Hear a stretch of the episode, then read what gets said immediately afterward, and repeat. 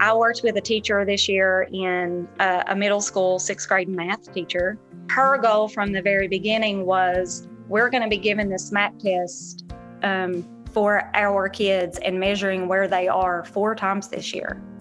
And so, what she and I did is we developed our own plan to use the analyzing student learning tool that Keanu and NTC provided us, and we mapped every single map test on a chart the growth of her classes and her kids for this is where they were on this test. These are the standards they met. These are the reasons they didn't meet these standards. What are our next steps? How can I support you in implementing this um, for these kids that are falling below the benchmark here um, so that they'll improve on the next test? And so we did that every time they took a test and we mapped that. And by the time that we did that last one, we saw in some of those special education students that she had, we saw measurable, I mean, very measurable growth. We had so many of those kids that moved out of novice into proficient.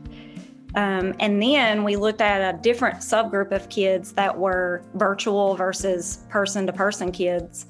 And we saw some of those virtual kids that we felt like, and she felt like, were not getting much instruction at home. We kind of revamped some of her planning conversation guides um, and some of her instruction for those kids. And then we took those kids and we kind of looked at that map data for those standards. And even those kids, we saw growth in those kids. So it was measurable.